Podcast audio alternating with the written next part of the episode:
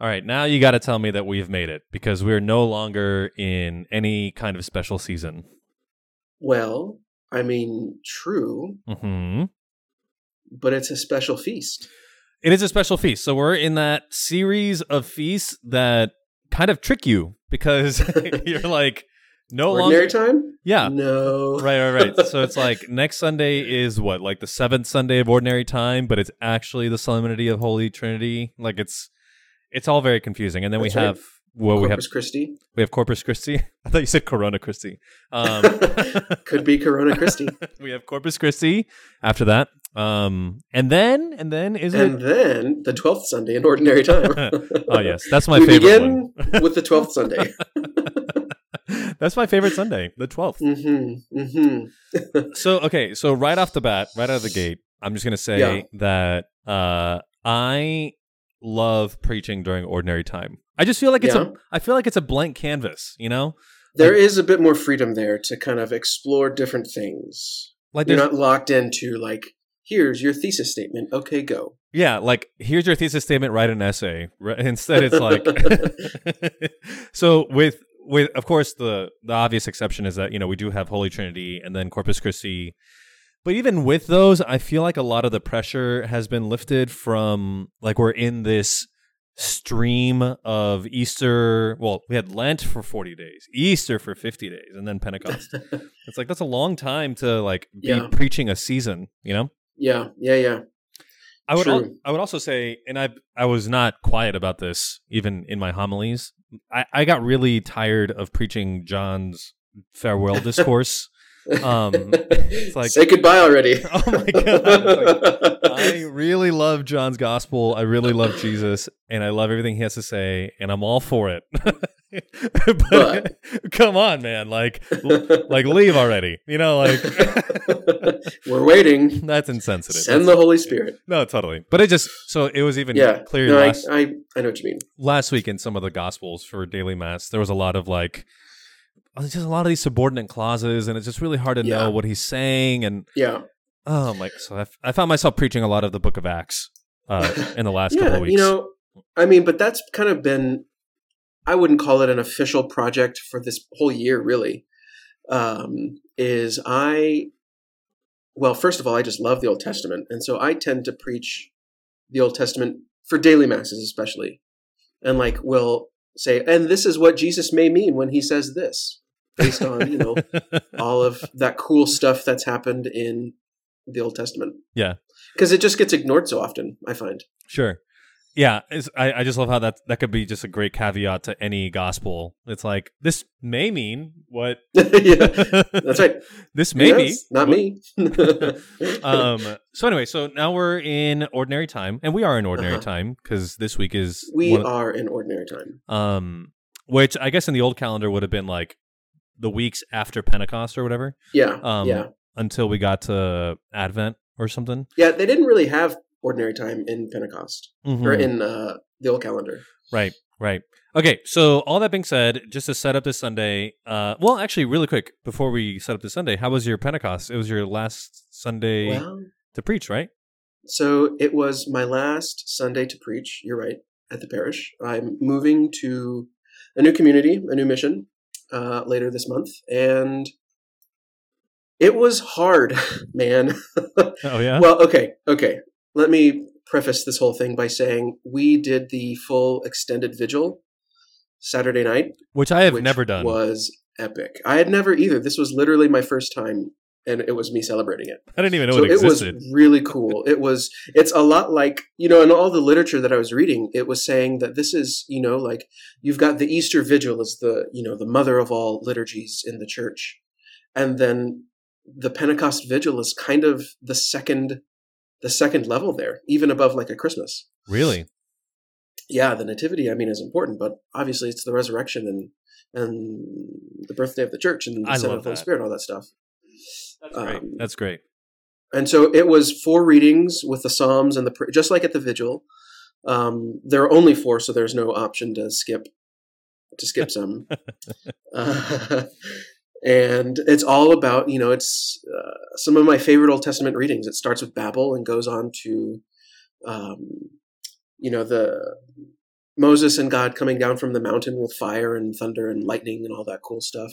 The Ezekiel vision of the dry bones and some other cool prophecies. Um, and it just really kind of fit, you know, with. And the interesting thing was the vigil, the vigil mass didn't have the Pentecost reading, Mm. Which is, you know, you know, this is Pente- it was Pentecost. It counted, you know, as the obligation or whatever. But it's still the vigil. It's not quite happened just yet. Sure. Which is neat. Sure. So what was Anyway. tough about preaching?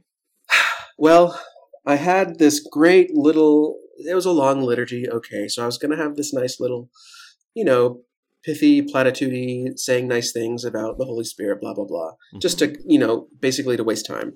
Okay. uh huh. or no, just like to save time. You Okay. got to do it, Yeah, so yeah, let's yeah. just make it as painless as possible. Right. Right. But then, like, our world started to burn, and riots are happening in the streets, and people are dying, literally dying in the streets. Mm-hmm. Mm-hmm. and like I just couldn't I just couldn't ignore that. So Good. Saturday morning I basically rewrote both of my homilies because they're different readings for Pentecost Vigil and during Mass during the day. Mm-hmm. So I basically reworked both of my homilies to talk about not how great it is that the Holy Spirit has descended and now we're, you know, happily ever after, but like we got to understand what this means, you know, like the Holy Spirit, the fire, those tongues of fire come down and burn all of that hatred away. But we have to let it do that because God is not going to force us to love anything, anyone Wow. Wow. um, and so this is this is on us you know and i you know i don't i was super uncomfortable you know talking like explicitly talking about racism and hatred and um, all of that stuff being alive and at work in our world like that's Yeah. not that's not happy homily material so No. but i'm glad i did it i got so many good a lot of good feedback from people saying thank you for just saying it like Dude, no, that's that's right. I think that you did the right thing, and I'm glad that you felt flexible and took the chance, you know, to change your gos- your homilies like the day of, because not preaching or, or not naming even the reality in the silence of that, I think that you're saying something. You know, you're saying something Yeah. either about maybe your ta- not I don't want to say your tacit permissiveness of it, but all, maybe just your fear in front of it, and Mhm. yeah, it lets fear win. I mean, when you keep things in the shadows, that's, that's ripe ground for the evil spirit. Right. And and frankly, like you've been ordained to preach the gospel. So preach the gospel even when it's uncomfortable. And if it Yeah. means that you call out racism and you call out violence and you call out injustice, then you do that from the pulpit with reckless abandon. And you have Yeah. to, you know?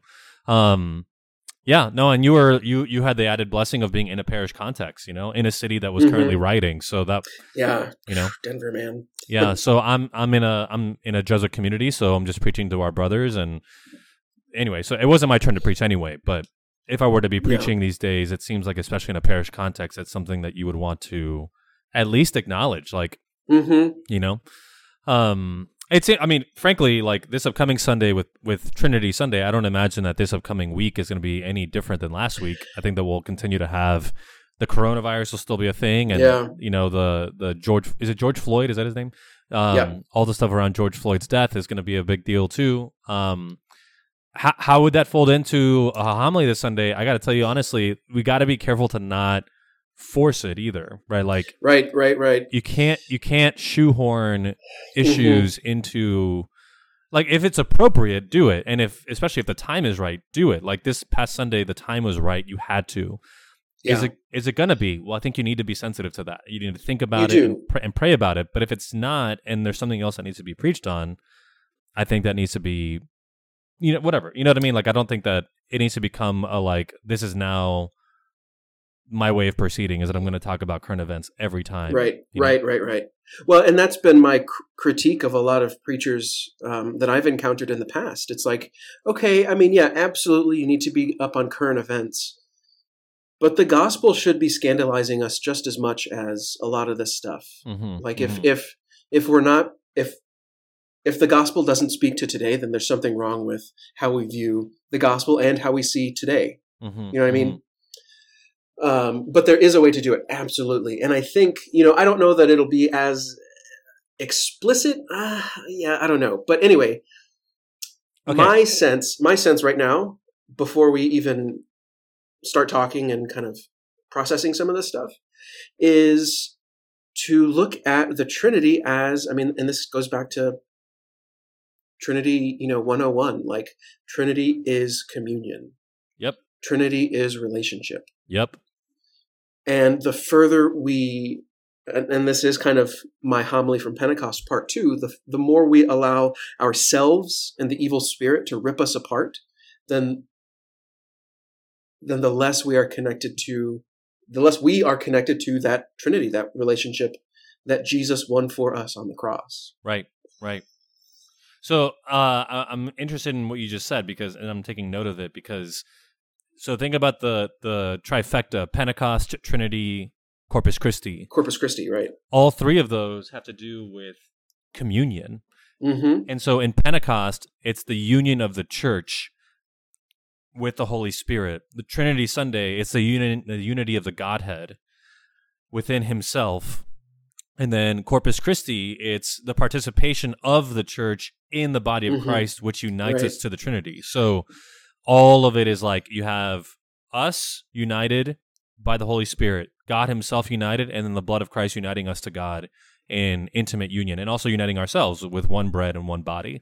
Right. Um, so there's just a lot there to be said about union, which may be a way of continuing to preach over the course of these couple of weeks with the theme of union being important you know like you can Yeah. connect all three all three sundays that way but also the current events that we're currently you know living through um yeah, you know, and one of the interesting things. So the the vision of the dry bones from the Pentecost Vigil set of readings, um, especially hit me while they were being proclaimed. I didn't even preach on this. I didn't consider it um, when I was preparing my homily for that. But listening to that prophecy, it struck me that okay, Ezekiel is out in this field of dry bones. It's a wasteland. It's desolate. It's basically what we're living in right now. And God came and said to him, "Do you believe that these can come to life?" Yes, Lord, of course, you're, you know, you're the Lord, you can do whatever you want. Then you prophesy. And at that point, I was like, man, okay.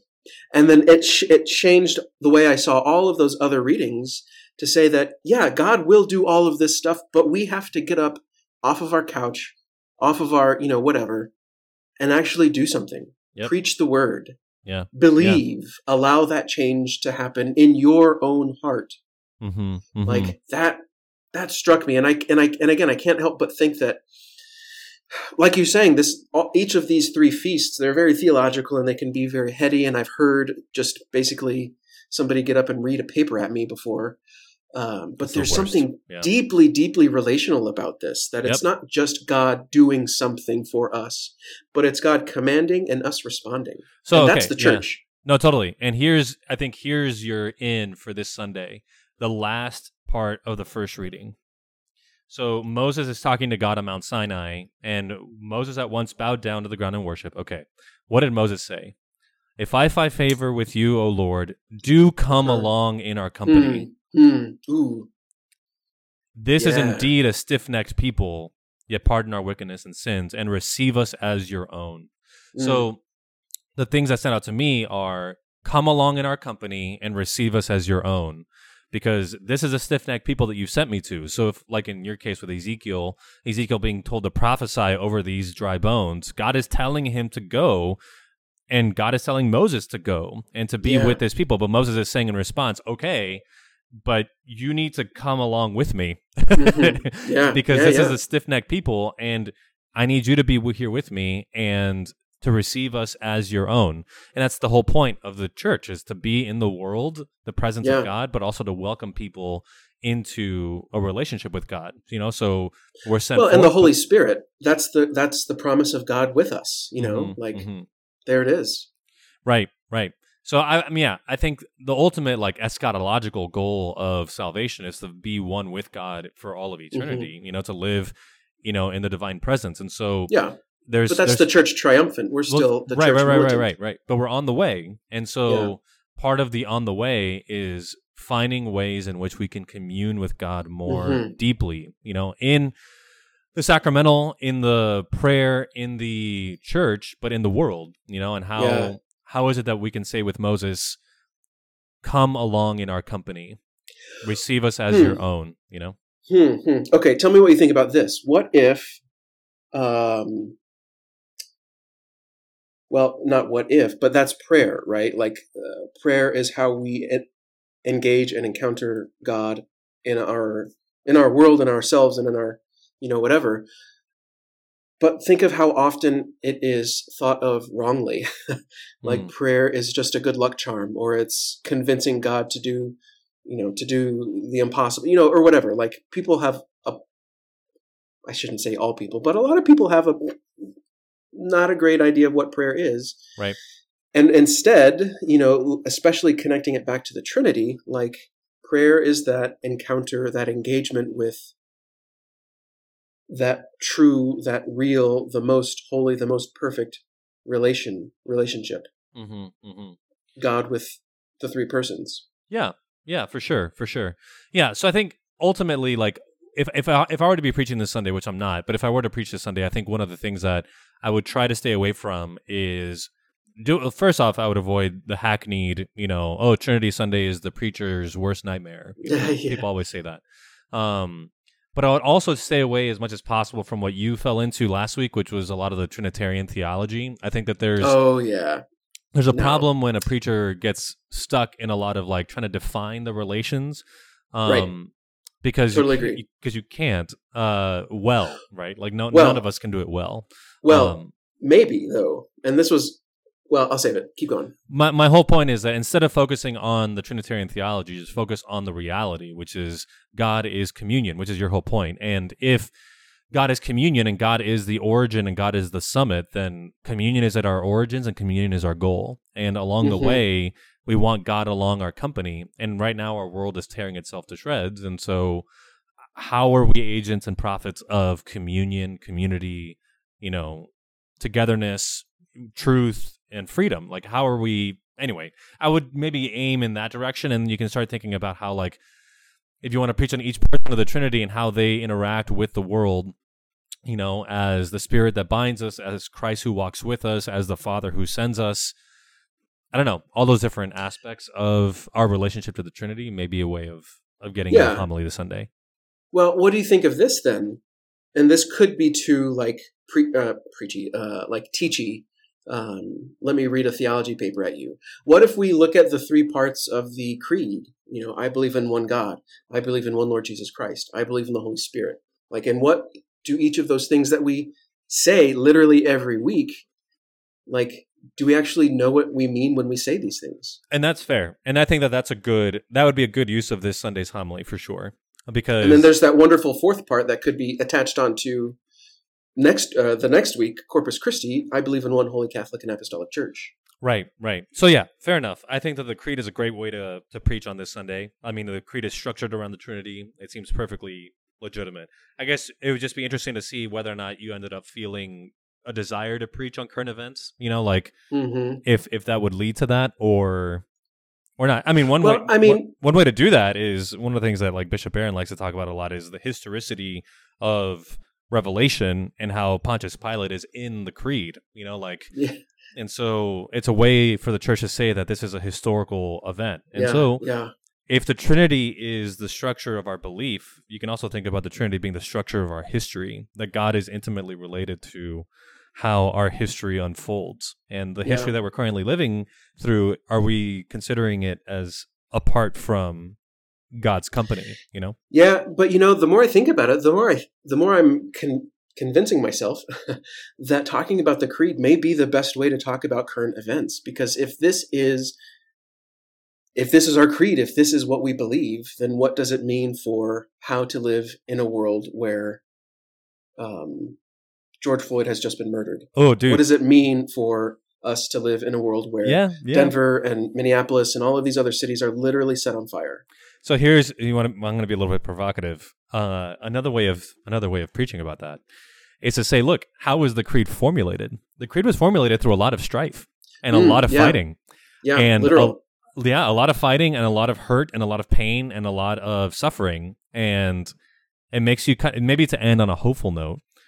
What maybe not literally how would our creed change because that doesn't seem to be possible but like how how would you say like could you end, end it by saying like how is the strife that we're currently living through as a country as a church going to define the creed that we profess in the future in the sense mm. of i'm saying it yeah. more hy- hyperbolically right like right well how, how is how is the creed that we say every single week how is that going from just i mean you you go to mass you know that people just kind of monotone i believe in the lord jesus christ like and turn that into something that we actually mean that we say with vigor and hmm. fervor mm. and faith and like true belief yeah like i yeah. think that's that's absolutely i think that's becomes in a sense and i don't mean this any in any heretical way in a sense a new creed right no because we begin to live it and i guess i mean the yeah. other the other detail of that was like you know we don't typically talk about race issues in the united states in our churches and that needs mm-hmm. to become part of our creed maybe not literally but part of right. certainly the way that we preach and the way that we live.